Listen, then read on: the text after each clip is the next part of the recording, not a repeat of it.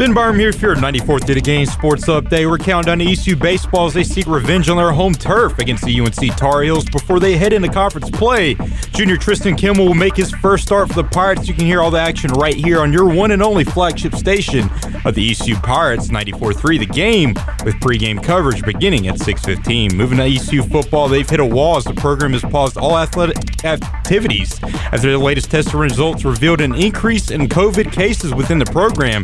The Pirates have completed five practices so far this year since the 19th.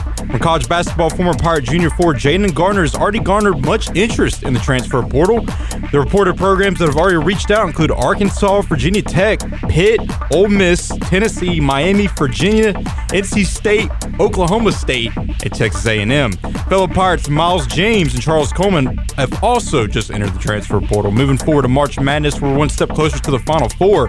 Top-seeded Gonzaga takes on six-seeded USC at 7:15. The Bulldogs are of course favored by eight and a half points. The over/under at 153. And later on at 9:57, top-seeded Michigan battles 11-seeded UCLA. UCLA Bruins are six and a half point underdogs. The over/under at 135 and a half. Elsewhere in college hoops, NC State's Braxton Braxton Beverly transfers to Eastern Kentucky, while Duke redshirt senior Patrick Tape has entered the transfer portal from the NFL. It's official. The NFL owners have approved a 17-game season. The league's already released the, each team's extra game for next season. The Panthers will play the Houston Texans.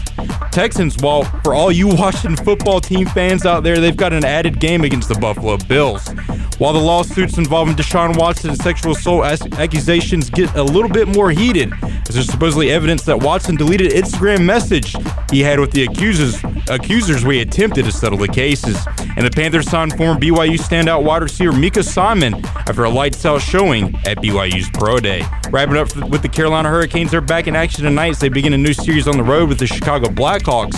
Expected to start in the net for the Canes is rookie netminder Alex Nedeljkovic, while the Hawks are expected to start an impressive rookie of their own in Kevin Lankinen. Here at 94th of the Game Sports Update, I'm Ben Byrum.